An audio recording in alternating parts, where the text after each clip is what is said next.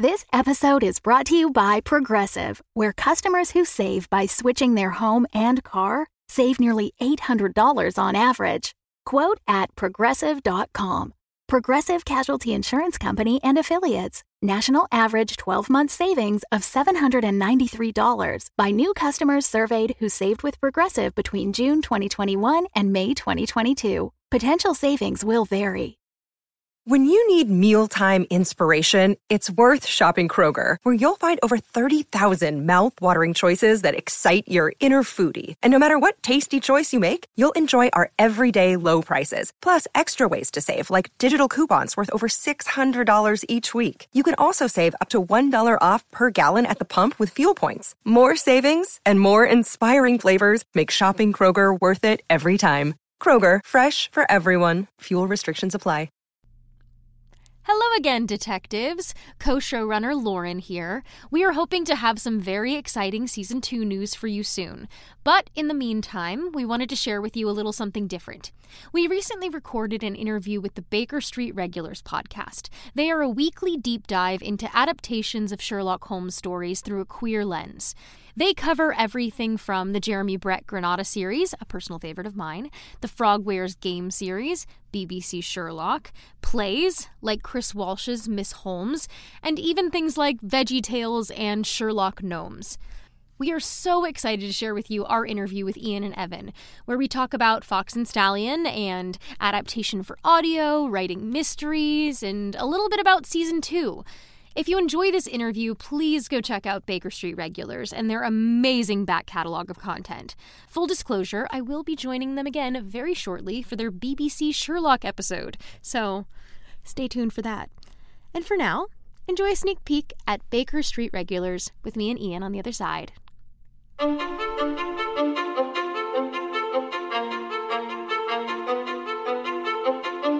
Hi, my name is Evan, and I use he, him pronouns. And my name is Ian, and I use they, them pronouns. And we are the Baker Street Regulars, a podcast where we are taking a queer magnifying glass to the Sherlock Holmes canon and its many adaptations. Hi, Lauren and Ian. Welcome to Baker Street Regulars. Can you say a bit about yourselves? My name is Ian. My pronouns are he, him. I am an actor and writer, director that is based in Chicago, and I'm a huge, big old, stupid fan of Sherlock Holmes. And you also have a show. Oh yeah, yeah, yeah, yeah. right off the bat. I'm the co- writer co-director, co-creator of this show called Fawx and Stallion, which I'm very excited to talk about today. And I'm Lauren Grace Thompson, she, her, hers. And I'm also based in Chicago, actor, writer, producer. And then I'm also the co everything on the audio drama Fawx and Stallion. That's incredible. So we have two Ians on this podcast, and we have to fight now. We do. Legally, there can only be one. So yes. Yeah, that was that was in the contract you sent over. Yes. I wasn't sure if there would be a loophole because you're in a different state, like so that we can both exist in our territories. But no, the helicopter's coming now. All right, it's cool. I'll get out my samurai sword. Before we get into the podcast you guys created, can you talk a little bit about your history with Sherlock? You're both fans. What are like favorite and least favorite versions of the Sherlock Holmes stories? Well, I grew up on the original stories. My mom, I'm an only child, my mom's only child. And we had this tradition before we go to bed that she would read me like a chapter or a short story of something. Started off with like Nancy Drew stories. I really loved mysteries. And then as I started to get a little bit older, my mom would read me Sherlock Holmes before bedtime. So I have like very early memories of specifically the Speckled Band story in the original. Like it was a very formative memory. So I love the original stories. And then my mom also really loved the Granada Holmes series with Jeremy Brett. So I also have a lot of memories of that, really fond memories, specifically the early ones with with David Burke as Watson. We rewatch The Blue Carbuncle every year on Christmas.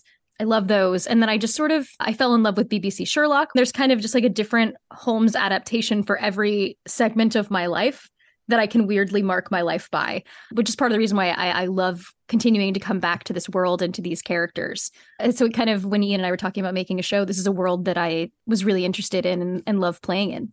Yeah, I started reading the stories early in like I guess like elementary school because there was like one of those things where the teacher I don't know if you guys had like the the reading scores. So it's like you would take like a test and it would tell you like you read it like a seventh grade level or you read it like at this Yes. grade level or mm-hmm. whatever. Not to brag, but I had a pretty high reading level when I was 10 years old. I could read like a 13 year old. And they they told me they were like, Ian you're gonna want some chapter books. Yeah, Ian things right here. Boom. See, we don't need to fight. We don't um, need to fight. We're fine.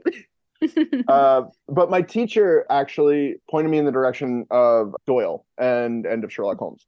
So I got really into those, and I didn't really revisit it or think much about it until the Robert Downey Jr. Sherlock Holmes came out in 2008, the Guy Ritchie version.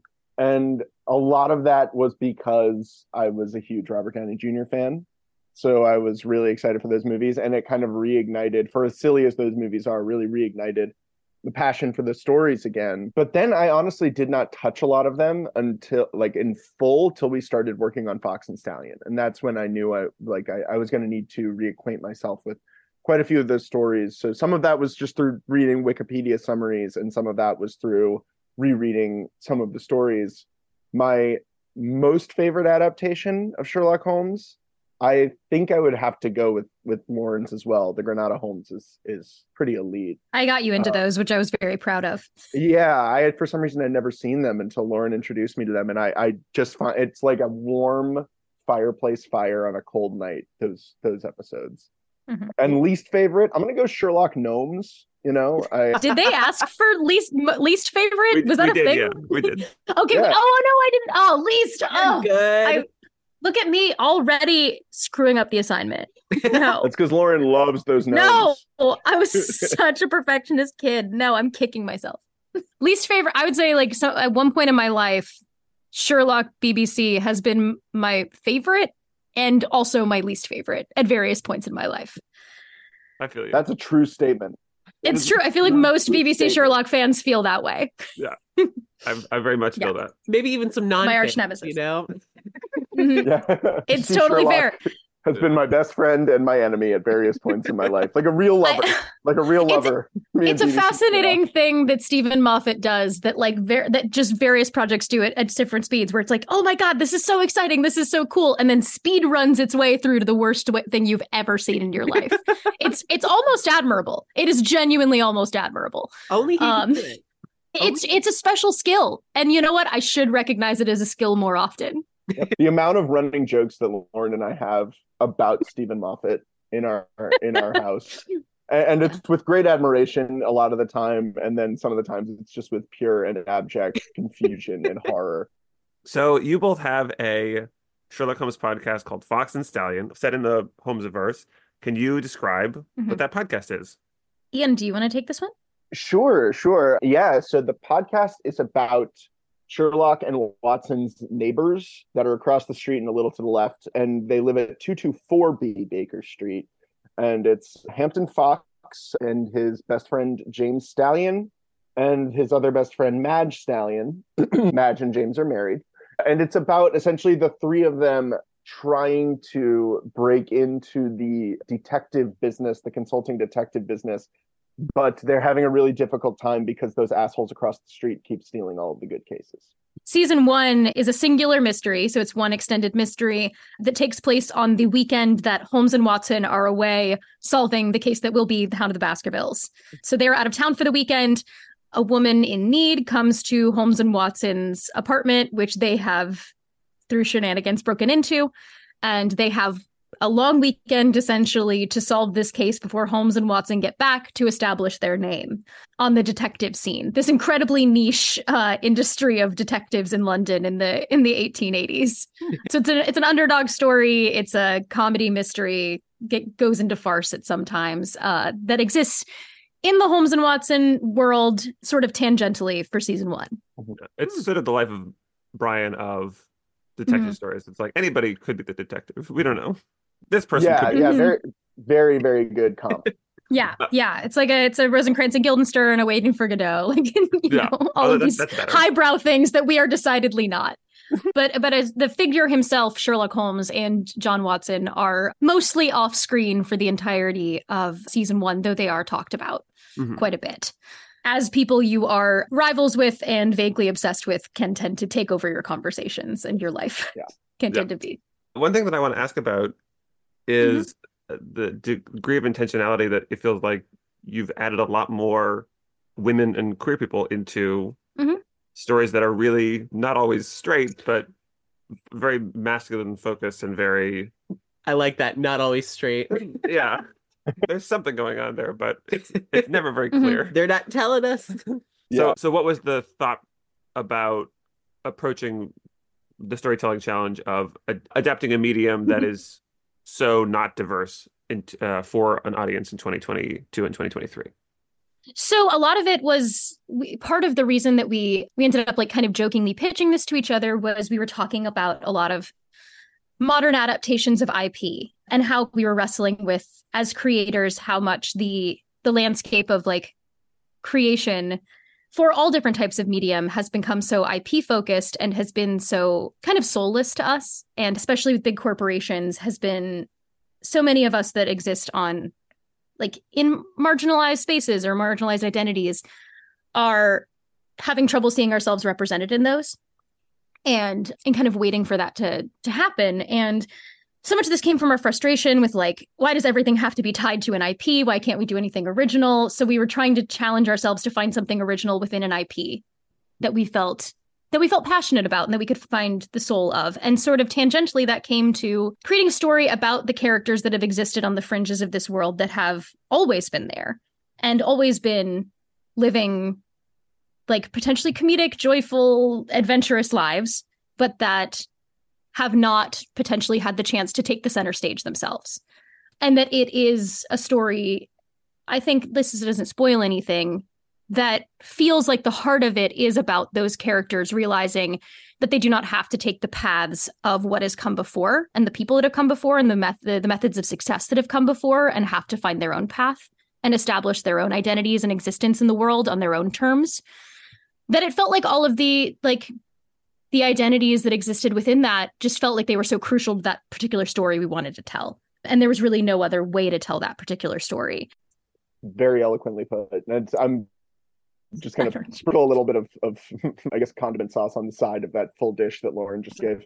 Uh, I think something that that we realized in uh, our first audio drama that we did as well was that, like, an entire swath, as as you know, is the case in the world, an entire swath of humanity exists in the world and in every story. And for some reason, when we've only been given this kind of one sliver of this universe, and it's been discussed not only in a gender binary but in a, a, sexuality binary and in a, a storytelling binary of like and this is how it goes and good defeats evil and this is this is this that actually in just inviting all of the different shades of humanity into it we could hopefully have more a, a wider swath of types of story to tell. Hmm. And so it was expanding the playground by inviting more more types of characters and more types of experiences into it that we were really excited about.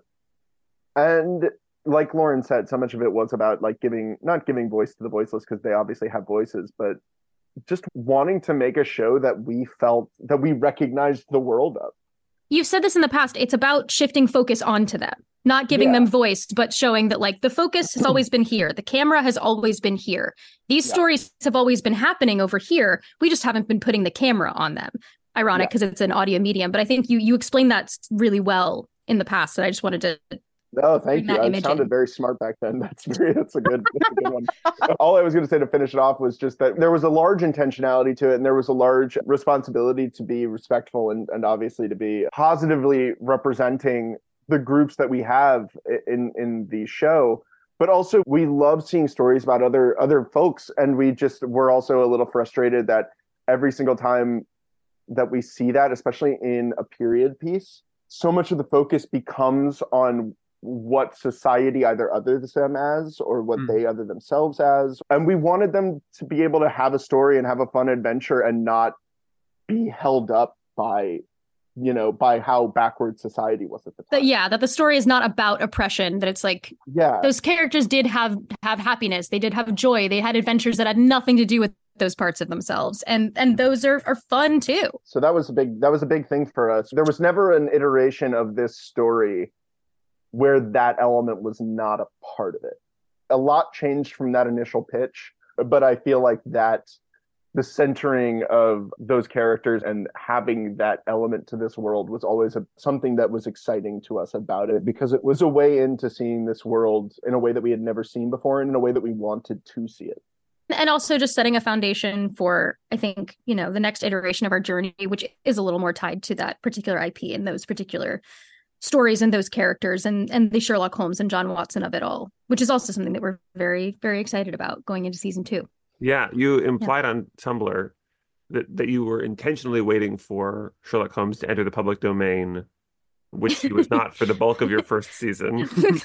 that which... time we accidentally caused Sherlock Holmes to trend on Tumblr in 2022. Hilarious times. Yeah, that was part of it. I think that we had we had multiple reasons for kind of very intentionally waiting to introduce those characters. One was genuinely the copyright thing. We wanted to to be able to tell that story in a world where there's no particular problems in telling those stories and there's no none of that um we also felt it was important to to like introduce our characters into the world and kind of establish them because so much of them are Ian and I have talked about this too like a lot of the relationships between our detectives are mirrors of different iterations of the Holmes Watson relationship. And we have our main characters, James Stallion and Hampton Fawx, who are kind of the almost like parts of the Guy Ritchie version, who are a little bit more like male friendship, very kind of almost broy, that are, are you know, the ones that are getting in a boxing ring together and are forming a partnership that way. We have uh, Hampton Fawx and Madge Stallion, who are kind of platonic soulmates. We have we have often referred to them as that. It's this very deep, very this is like genuinely a love story. We view those characters as, as a love story. They've been childhood friends. They they are partners in every sense of the way. And then we have James Stallion and his his romantic partner Archie Cartwright, who is when we meet him a member of Scotland Yard, who have been together for I think five years at that point, who are in love, who are settled down, who are very domestic and different versions of those those mirrors of the different possibilities for the Holmes Watson relationship that have kind of existed in both canon and in fan communities and in what people want. And we felt it was important to establish all of those versions of the relationship before we bring in the actual characters and kind of examine what what they are and what they want to be. So we felt it was important to give that time and also because I know that Ian and I had a lot of conversations about whether or not we were ever going to bring Holmes and Watson overtly into the show very early on. And we decided pretty quickly that we weren't going to do that unless we had a story to tell with them mm-hmm. that we felt fit into our world and our mission with the story. Because we didn't, the last thing we wanted to do was to bring in Holmes and Watson and have them overshadow these characters that we have so lovingly created and put the focus on. Because the whole point of it is putting focus on people who have not been in the focus. And the last thing we want to do is bring in this character who suddenly takes over their story. So we wanted to have there there be a story where those two sets of characters can collide, coexist, and enlighten each other. Not just our characters learning from Sherlock Holmes, but perhaps Sherlock Holmes learning something from our characters so that they can still have the focus, they can still have the agency of their story, and it can still be their story while also adding to his. Right. Yeah, I think you did a good job of introducing Sherlock in a way where it doesn't suck the air out of the room. Where I was like, okay, fine that he's here, but we'll get back to the people I care about.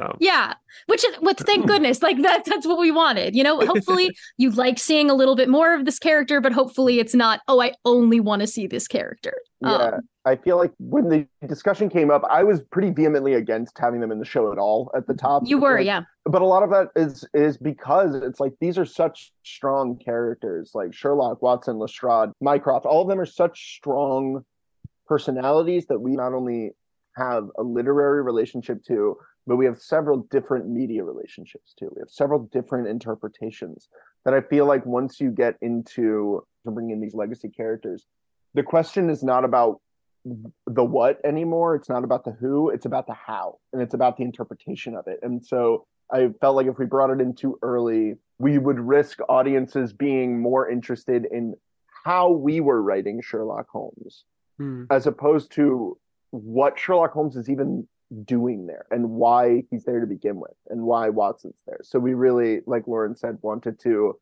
you know kind of forge our own path in this universe and in this playground because it is big enough for so many different types of stories and then we'll bring them in and kind of see how it's like how how our interpretation of those characters fit into our world as opposed to how our characters fit into their world back on the idea of Sherlock Holmes entering the public domain, I'm sort of surprised that there aren't a lot more Sherlock Holmes projects coming down the pipe right now. Right. When Gatsby Mhm. entered the public domain, there were like a thousand, you know, there's four stage productions and several new books. Yeah. and, you know, and Sherlock Holmes is a, you know, a big significant IP. And it's funny when I when we were season planning, we were looking at when things come out. There's like, you know, there's a Mhm. bubble in the 80s and there's a bubble in the 2010s, and it seems like we're not in a Sherlock bubble right now.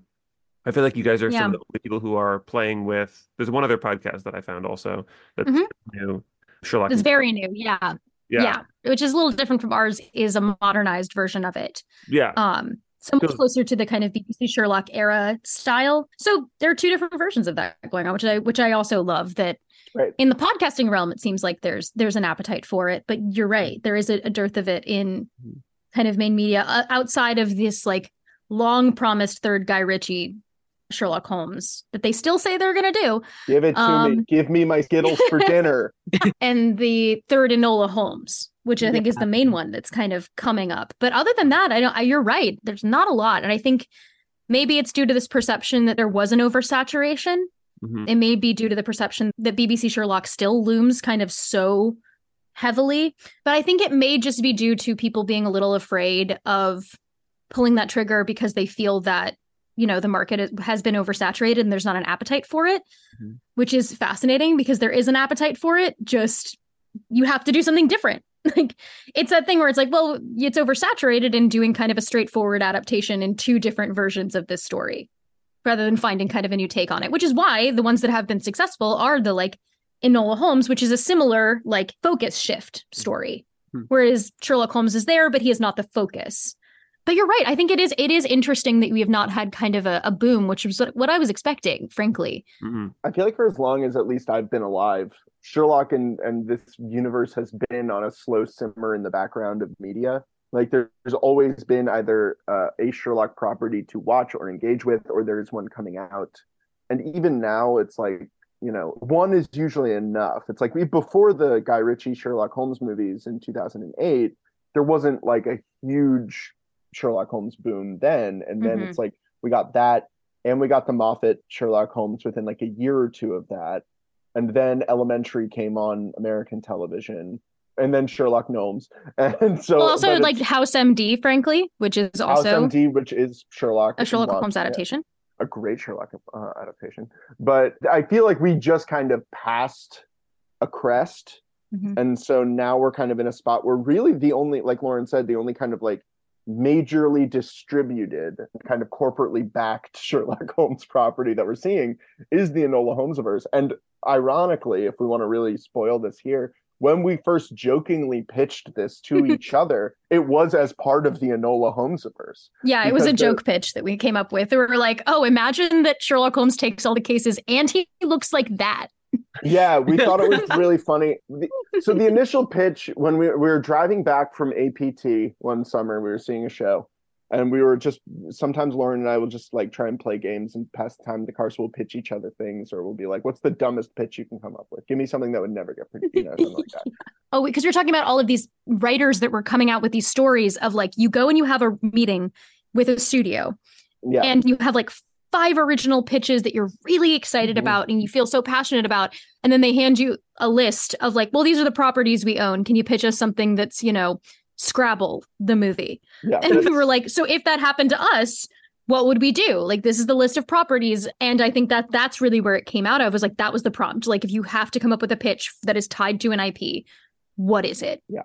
it was exactly that, and we were just like, "Well, if they exist in the in the Enola universe, and with Sherlock and Watson looking like that in that universe, it's like, okay, what makes a Netflix movie? How do we make this a Netflix movie? Initially, it was just going to be a one so like a- different a feature. It was going to be a feature script, and it was like, well, Netflix movies they're two hours long. They're they look very handsome. They're like very well shot, very sleek, and the cast is kind of like unnaturally good looking for the type of story that they're telling. and they go in one ear and out the other, and at the end of the movie, you've kind of forgotten what you were watching. And it's like those those are the tenets of a Netflix film, like for the most part, in my opinion. and we're like Uh, how can we do that but then try to give it a soul yeah, and as we were writing it, I think like we we pitched it and we kind of jokingly came out with this whole thing. In our original version, it was like Dave Bautista was Watson or something like that. It was so stupid. That was before they had Um, cast their Watson in the Enola Holmes verse, who I love. and then we went home and i think like the next day i just kind of sat down and wrote the first 10 pages of what would be episode one and and not a lot of it changed from that initial kind of like writing frenzy and it was really just a way of being like could, is this a project we could actually get excited about writing? Mhm. because we had given it a few days we were like i can't stop thinking about that idea that sherlock idea that we had about like the, the dumb neighbors. And so that it eventually turned into well maybe this is more maybe this is a series maybe we can live with these characters more. I'm much more of a fan of like a hangout vibe anyway in my media. Mhm. so it was kind of the sitcom formula was very appealing to me. And i think that sherlock holmes's stories lend themselves to that sort of serialized storytelling. And so we wanted to have like those homages to the conan doyle of it all while still trying to tread into some new territory with characters that we hadn't seen yet that we were excited about that were anachronistic enough to speak to a modern audience but also did not feel like we're just putting 2023 twitter into 1888 you know so it was a fun balance to find and it was fun to inject a little bit of like the dirtbag kind of quality that we like in characters into that universe because I, I it, it lends itself to it and Sherlock and Watson are part of that lineage. Mhm. That's been the fun game with season two is Yeah. finding out. Like I know you said it was something that we weren't particularly preoccupied with in like the, the original iteration, but I think it's always a fun thing to find out. Okay, well, what is not just what is the objective Sherlock Holmes correct voice, but what is the Sherlock Holmes that exists in our world? It's been a fun puzzle to kind of figure out. And on, Um, a, on a larger scale, kind of even like away from our project and just kind of speaking galaxy brain here, I think that that's what's really exciting about when things do get multiple adaptations or do go into the public Yeah. eye. Like I think we're kind of seeing it right now. I, I kind of hate myself for saying this, but we're seeing it right now with Spider-Man in like a very Mhm. real way. That Hmm. it's like in the last 20 years, we have had four different major iterations of Spider-Man Mhm. three of them playing the same character, one of them playing Miles Morales, obviously. But it's getting to the point, and James Bond is this way too. I feel like there are more than four in Across the Spider Verse, but sure. sure, sure. Oh well, yeah. But, I mean that we followed a full film of. Excuse me.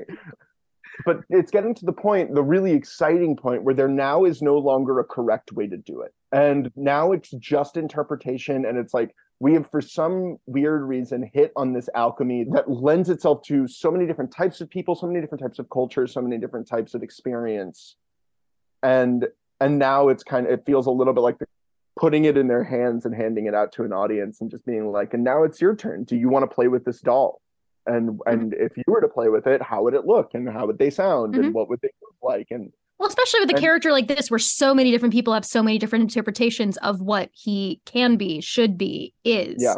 And it's very personal to a lot of people. Uh, you know, this character where there's so many different potential identities for this person and so many different things for him to be. And there's no way for for one version of it to contain all of those things. Yeah. So it's really just what is what is the version that exists in this piece of art, in this piece of fan fiction, this per- piece of, of headcanon. And I think all of that is beautiful and is a fantastic part of it hitting the public domain. Yeah. But it's just suddenly this explosion of of he is everything and and like can be. And there's a million of him out there. And I and I also have like loved so many different adaptations that have done so many different things with that character, which I think is what the beauty is, is that I'm like, no version of Holmes is like, this is the objective correct Holmes, and that's the version we're doing in our show. Mhm. Like I love Jeremy Brett's Holmes. I I really love Robert Downey Jr.'s Holmes. And there's audio Holmeses that I love. I love uh, vast swaths of the Benedict Cumberbatch Holmes. Like and they all are different versions of the character doing different things and they are different people and so many different Watsons and none of them feels li- like in other versions I think of characters it's like that's the correct one and there's no other one. They all feel like Holmes and they can be and I think that's what's lovely about this character is that he can contain multitudes. I now went across the Sherlock verse. I'm ready for that. Yes. Oh my Me god. too. We are ready. yeah, We'd bring it on. We'd See, love like- that. I just want to see Benedict like I'm in it. interact with so many of the different ones. It would be unbearable. Like, Oh. No, would I want be- no. What I want is that I want the across the Watson verse, and I would love for David Burke from the Granada Holmes to punch Martin Freeman's John Watson in the face because that's what I firmly believe would happen if they ever met. There's Yeah. certain Watsons where I'm like, my Watson would punch that Watson in the face. It's when you know you're in a sweet spot with an IP, is when there are enough different interpretations that you could ostensibly do a draft. Yeah. You could do a Sherlock Holmes draft of like, who's your Watson, who's your Sherlock, Mhm. who's your Moriarty, which adaptation of a story which is your favorite, and you can create a Mhm. roster Yeah. of just like that's what my like my ideal is like Jeremy Brett is Holmes, but Martin Freeman is Watson, and then like Mhm. you know the J- Jared Harris is Moriarty. I will say we are uh, possibly in the future putting the Sherlocks together in a simulator of a very famous drag competition. So I'm looking Yes. forward to that. My gosh, lip solve for your life, when you were talking about like David Berg punching Martin Freeman, I'm like, and then Nigel Bruce is just over in the corner bumbling like, like yeah, exactly. I'm like, there are there is no incorrect Sherlock Holmes. There are very incorrect John Watsons, and I have very strong feelings about him because Yeah. I love John Watson more than words could possibly say. He's my favorite. He's my best friend. I love him so much. and then my boy Jude Law is at Burberry getting a suit tailored for him. I actually love Jude. I love Jude Law's Watson.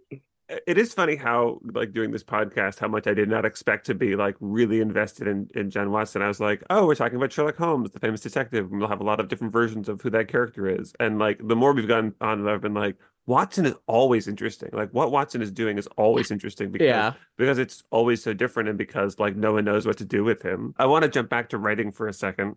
The writing of this show and specifically about the challenge of writing mysteries and wanting to make sure that they like made sense. Lauren, who is a much better plot minded creator than I am, Don't hype me too Uh, much.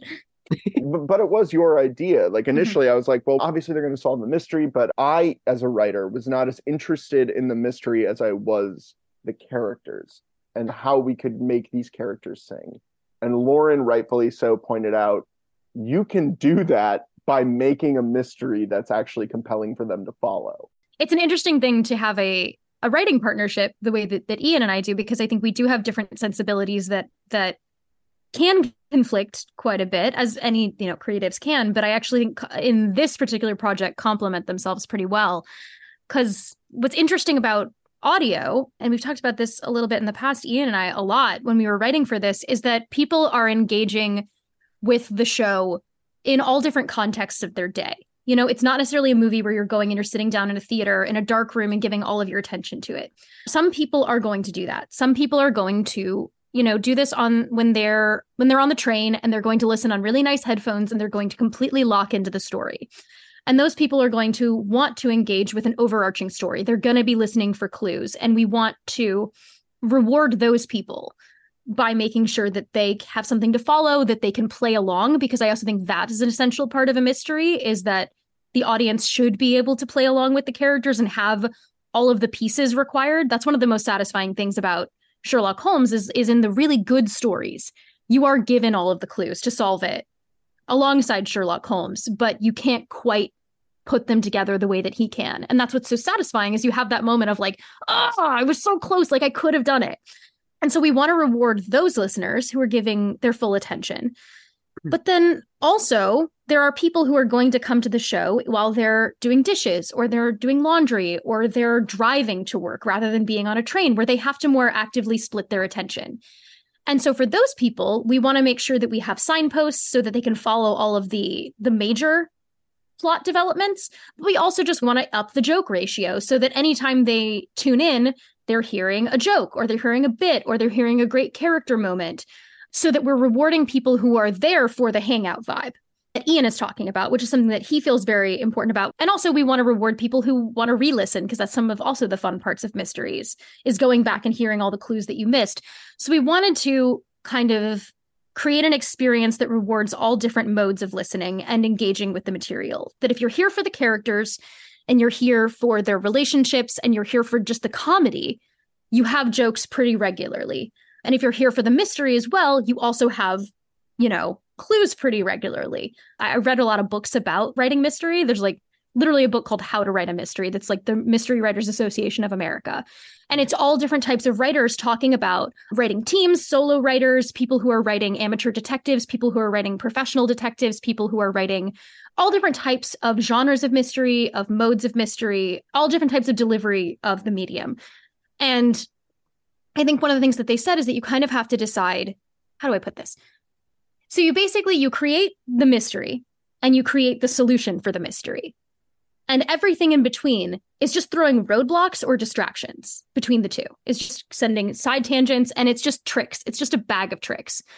And mm. some of those tricks are visual medium. I think it's really interesting in the the Knives Out and Glass Onion movies is that you can hide a lot of stuff in a visual frame if you just direct focus somewhere else. We don't have the ability to do that in an audio medium. So the tricks that we do have at our disposal is one, you can't see people, which gives you an extra trick. Um, and can allow a lot of like we have a character who shows up and you don't see them, but you hear their voice. And so you are given only a select amount of the information. What I also think is great is that the pairing of mystery and comedy goes really well because you can hide so much information in a joke. It's about giving people information, but hiding why you're giving them the information. It's getting a suspect in there, but hiding them with having them have another reason to be there for the plot. It's just different forms of obfuscation. It's, you know, this character isn't here to be a suspect, or this information isn't here. We're just bringing this up as a joke. And then you have that information. I think it's really tricky in an audio medium because you have to signpost clues very purposefully, which can make it seem too obvious. But also, you get to hide a lot of information in, in interesting ways that people who are trained for a visual medium won't pick up on, mm. which is something we're playing with a lot in season two. Season one was a lot more about the characters and having the mystery be a reflection of the character journeys. I, I don't want to like get into any spoilers, but sometimes it's like a story is about the detective in that it is about the mystery and it's just about the vehicle for solving the mystery. And sometimes the mystery is there to be a reflection of the detective's journey, which it very much is for us. And mm-hmm. so it's what is that character journey and what can developments of the mystery do to propel that journey? And that was something we were much more interested in, which is why I think Ian and I like work really well together because he's always focused on character and I'm more focused on like skeleton plot, like moving things along. And then the the tricks can be different and silly and whatever. And Ian's very good at the tricks and I'm pretty good at the skeleton. I think you're selling yourself a little short though, because I think that beyond just just obfuscations, you're learning new things about the case that don't totally give it away over mm-hmm. the course of the season as well. Like I think that mm-hmm. that slow metering out of information is is a huge talent that that I am mm, always yeah. impressed mm-hmm. by when it's done well. And I think you always notice in a mystery when it's done really poorly or where it, when it's not done. When mm-hmm. just like they mm-hmm. putz around for an hour and then they go, and this is the solution. Oh yeah, you definitely notice when yeah. it's done poorly. Yeah. And so I, I, I just want to, give, I want to give kudos that I don't think you guys did it poorly. I think it feels Thank like you. information came out. I think a lot of that just comes in the edit pass because like it's it's really a lot of just like cool what's the journey what's the place we're driving towards and then weirdly a lot of it we're running to this in season two because we're getting to the end of season 2 mm-hmm. of writing and now that we've driven to the end it's a lot of times where we're talking about like cool what what tracks do we have to go back and lay down yeah. So I have a document that's like, cool, we need to put this clue into this. This is where it's going to go. This will pay off this later on. So it's really just kind of the first pass is just you got to drive the drafts to the end, figure out where you're going, figuring out what information these characters need to put it together, and then going back and making sure that those are all in the right places, mm-hmm. which can feel a bit like ticking boxes, but I think it's it's a fun little challenge to give yourself of like, cool, how do we go back and lay this track and how do we hide it? And there's also like mysteries in season two that kind of manifest in different ways. There's kind of a big murder mystery thing that we were doing in season two. Also, there's a secondary mystery that kind of like comes in stealthily that I'm very excited about and that I think is actually the thing that we're setting a lot of groundwork for in the first half. That was kind of the focus of this first pass. And now we're like, oh crap, that's right we have to do the murder too. that's been uh, that's been a fun thing. It was like, oh, that's right, the murder. Yeah, you should do that. Who does the editing for yours? It's a multiple pass. I do the, what's called the dialogue edit. Mm. So basically, going in, listening to all of the raw audio, compiling it, choosing the takes, sometimes multiple takes. Like sometimes you'll stitch together one half of a sentence here, one half of another, putting them together, adjusting timing because we're a comedy. So what's cool Right. about audio is that you don't have to worry about like a visual cut. So doing a lot of splicing in that regard, micromanaging the crap out of timing in comedy, which is really cool. Mhm. And sometimes like combining takes. There's a bit in I think episode nine where Hampton Fawx is doing like he gets caught doing something and he does like a laugh, I think, is it? And he Yeah. we took and, and just like it goes on for too long. And Jeremy did three takes of it, and I think we put all three takes back to back just to do just to make it excessively long because he gave us so many options. And I was like, let me just try. And then also in the room, because we're a comedy, a lot of our actors are really good at improvisation and also have a lot of ownership over the characters. We always like to cater our characters and our writing around the actors that we select. That's why we cast people so early. Mhm.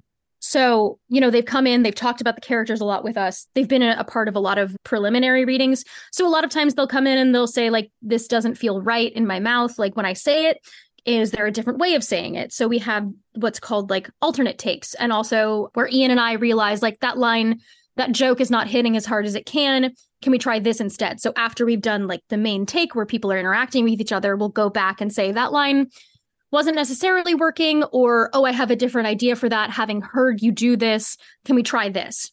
we we do that in the early stages a lot too with kind of for sensitivity read purposes as well because it's like we're doing a comedy in 2023 and we have some prickly characters that will say Mhm. a lot of off-color things and so we always do our best to have an open dialogue with all of the actors and all of the technicians that we're working with of essentially being like if anything hits your ear wrong if anything starts to kind of like make you feel uncomfortable please let us know individually because you know we always say this to them it's like you're you're more important to us than a joke Mhm. so while we we do really really painstakingly work with the script and we're constantly writing and rewriting and rereading things we also do try to keep it loose enough to where the actors have that agency if they if they Mhm. feel the need to change and i find that to kind of tie this back to sherlock holmes a little bit when there are so many iterations of something shakespeare's the same way actually.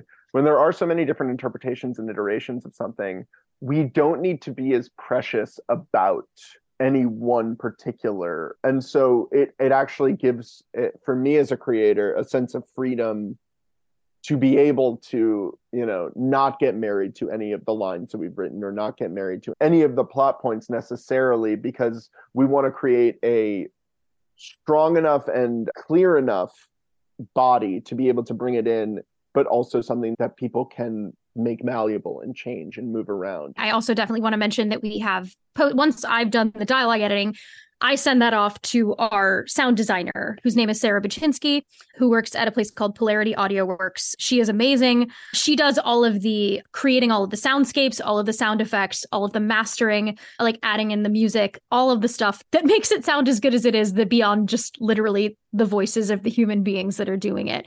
She records custom Foley. So, like, there's a section in a bathtub later on in the series where she actually filled up her own bathtub, went in with a field mic, and like created all of that based on the blocking for the scene.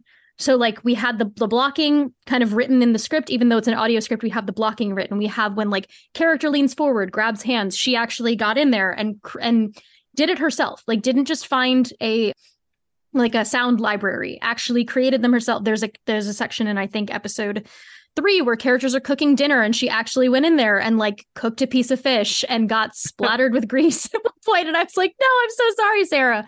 She really goes the extra mile to make this sound like a lived in world. She is fantastic. We're so lucky to have her and, and she's why the show sounds as as great as it does. We also have a, a composer named Baldemar who does all of our original music. So we are we are an entire team. So i want to all say this all like while i am the one that's choosing the takes and doing the like you know what you think of in film as editing. She is the one that is making it sound like a world and we would be lost without her. That's incredible. yeah. Yeah. She is fantastic. I want to ask about how the writing is influenced by the existing canon. Your Mhm. history in the first season starts in a very like classic Doyle place and then goes to a lot of places that are less classically Doyle. Are are you influenced by specific mysteries in the canon, or are you more interested in making up new things? First season, yeah, we specifically set the first season in a specific point of the canon.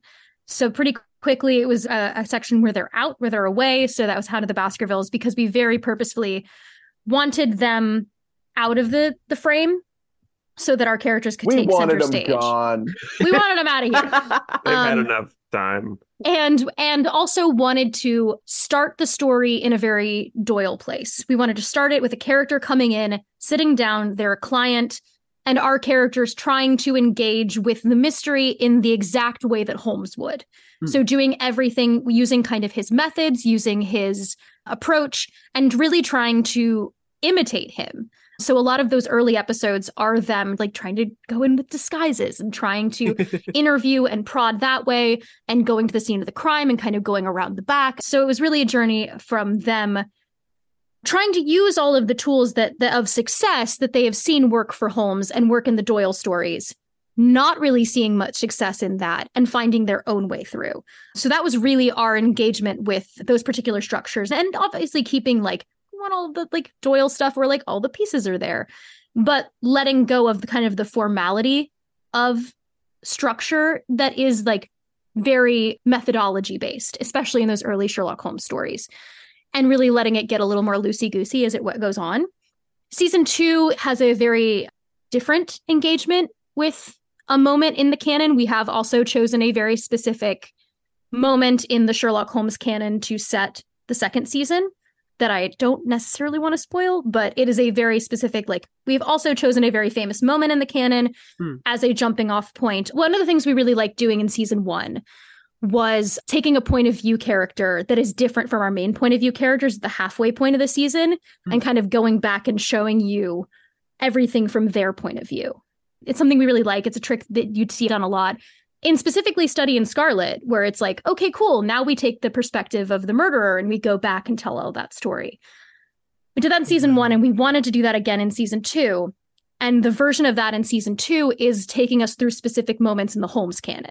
So we essentially do what is mostly a flashback episode Hmm. at the halfway point of the season that is different signposts in the Sherlock Holmes canon and sort of in less a mystery way and more of a personal way, trying to recontextualize certain moments of the canon in what Watson specifically is willing to share with the public and in the stories versus what may have actually happened.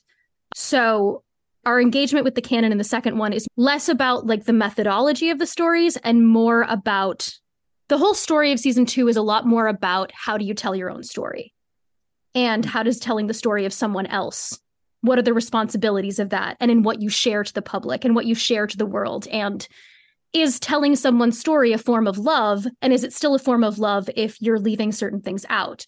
Because i think that's one of the fascinating things about the stories is that there are so many times that they stop the stories for holmes to whine about the like you're not portraying me right. Mm-hmm. You're romanticizing or you're leaving things out and watson getting genuinely understandably very frustrated because he's writing about this person and he's given a decent portion of his life to writing about this person. And what does that do to a relationship? And that's something we were really interested with in season two. And, and I'll pass this over to Ian because I've been talking for a while. I feel like you covered everything. Um, no, Yeah. I mean, like we again, we read a lot of them and we uh, familiarized ourselves with a lot of the stories in the canon. I don't want to give too many specifics. Just know that if you are a big fan of the canon of Sherlock Holmes and you are familiar with a lot of those details on a lot of those titles, I think that you're gonna have a really good time. I just talked about all the serious stuff, and Ian's like, there's a lot of inside jokes in season two. And he's right. There are a lot of inside jokes in season two. Yeah, but I mean, and that kind of goes back a little bit. This will be my last little point here, but like it goes back to what Lauren was saying, where it's like we're trying to write a show that satisfies the hardcore Sherlock Holmes fan that obsesses over these stories because they are worthy of being obsessed over. They're so good. And we also want to write something that if you've never seen or read any or engaged with any Conan Doyle, that you're still going to leave like happy and understanding Yeah. uh, and, and you're going to like the characters. so that's a fun balance to try and find and sometimes that manifests itself in like a very bold like you know light up vegas signpost of like here's a reference. And sometimes it's a little bit more implicit and and a little bit more like you know we're not going to necessarily give you directions on it but if somebody wants to be like oh my gosh that's the same way that sherlock and watson deduced this in this story Mhm. then you know it's like yeah it is. And you know if you got Yeah. that great. If you didn't all good. You still got the story. In my opinion it's like that's a way that we're not alienating Mhm. anyone in the audience and we're able to kind of hopefully be something that that the the seasoned fan could listen to and also the person who's entering this world for the first time Yeah, I think season one was a lot about our characters reckoning with the ways in which they are different from Sherlock Holmes, and that's okay. Season two is, I think, about these groups realizing that they have more in common than I think they may have thought and what they can gain from that. And so I think that reflects in in the form and the tone. I think that's a terrific place to leave it. I had so much fun listening to the first season. I think it's a terrific show, whether you're a fan of Sherlock Thank Holmes you. or not. When is the second season dropping? our goal Okay. is to hopefully have new episodes for listeners by the fall it's a lot a lot of work and a lot of time between now and That's then our but realistic goal that we're setting for ourselves. If we're earlier than that, that'd be great. But we're trying to be more realistic about our expectations and our work life balance and all of that. and we were very excited all of that is to say like it sounds like we've toiled a lot and we have but we're so excited because the ideas i i'm so excited for season two i really really think it's going to be something very special And you've already met Holmes and Watson, but we're we really want you to. We can't wait for you to meet them again. I'm I'm so excited to get to play in that sandbox. As much as I'm like, our characters are like, yay! I'm like, I also want to do this. I also, oh boohoo, I have to write Holmes and Watson. Oh no. Oh no, I have to play with my favorite toys. so brilliant and so stupid both of them I love them so much. Do you guys have anything Yeah. to promote besides Fawx and Stallion? You guys have other projects as well? We wrote an episode for another amazing podcast called The Amelia Project that will be coming out. It is an audio drama. It's fantastic. I love it so much.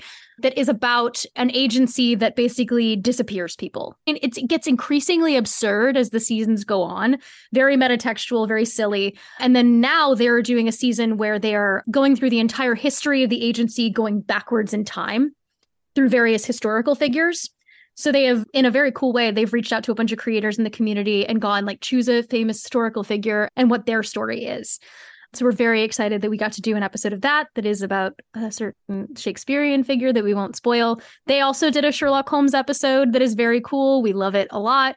They're incredibly cool people. I also was the assistant director for the fifth and final season of a, of an audio drama called Unwell, which is based in Chicago which is a multiple award winning podcast that I highly recommend, especially if you're interested in complex lives of queer characters and specifically a Midwestern gothic sense. The sound design is also some of the best in the entire industry. And I I voice act on a few shows. I voice act on a show called Two Flat Earthers Kidnap a Freemason, which is another absurdist comedy. so funny I also voice act on a fantastic show called Midnight Burger, which is basically if the TARDIS from Doctor Who was a diner that travels throughout the world. So I also got to do one of their mini series. They're fantastic people. We had a crossover with the show called Where the Stars Fell, which is sort of another like Appalachian queer biblical retelling about the Antichrist and a guardian angel. And it's very similar. If you like things like Good Omens, I think you would really, really like that. Yeah. but that's a little bit of, of what we've been we, that at least vampire we've show. been- Yeah, and I'm also on that vampire show, which I'm recording season two of, which is also great. so busy. It's crazy. This is why this show has taken so long to write because I, I can't get her time at all. I haven't seen her for weeks. But, but yeah, that vampire show is it is a a story about fandom and fan fiction. You know, it's a very behind the scenes into creating one of those like type of CW shows and the way that those shows engage with their fandom kind of adversarially but also it's this weird codependence. And so it's a it's a really interesting view at at the both the creator side and the fan side of that particular parasocial relationship yeah so it's i've got to do a lot of really really cool projects That's so cool. Well, thank you both for joining us. This has been delightful. Yes. Next week, we'll be joined by Lauren again to talk about BBC Sherlock. Finally, I know that both of us can go on a 20 minute rant about it without any guidance, so this should be fun. We've been your Baker Street regulars. and we'll see you next time.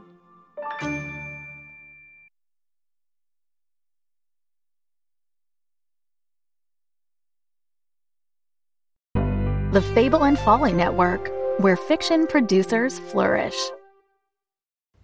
This is I reporting. He's at the Lao Chang restaurant, Changchun, northeastern China. It's uh, spring 1997.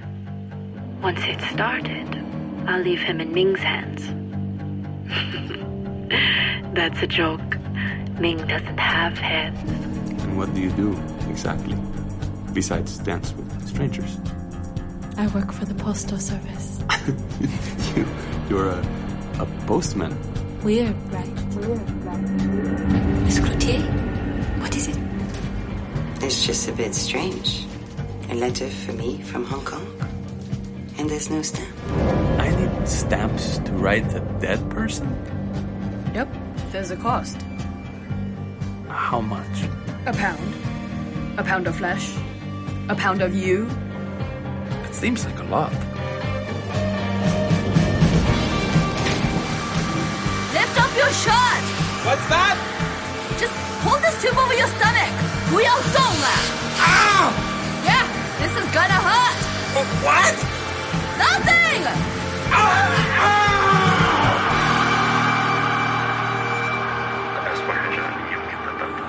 发生最糟糕的事 情，衰人的地，衰到最衰。 The very worst thing that could possibly happen. Sada, please write back. If your letter can find me here, then I think we have a lot to talk about. Saludos. Raúl. The very worst thing that could possibly happen. An audio drama in nine parts, produced by Wolf at the Door Studios. Out now. For more information, please visit WLFDR.com.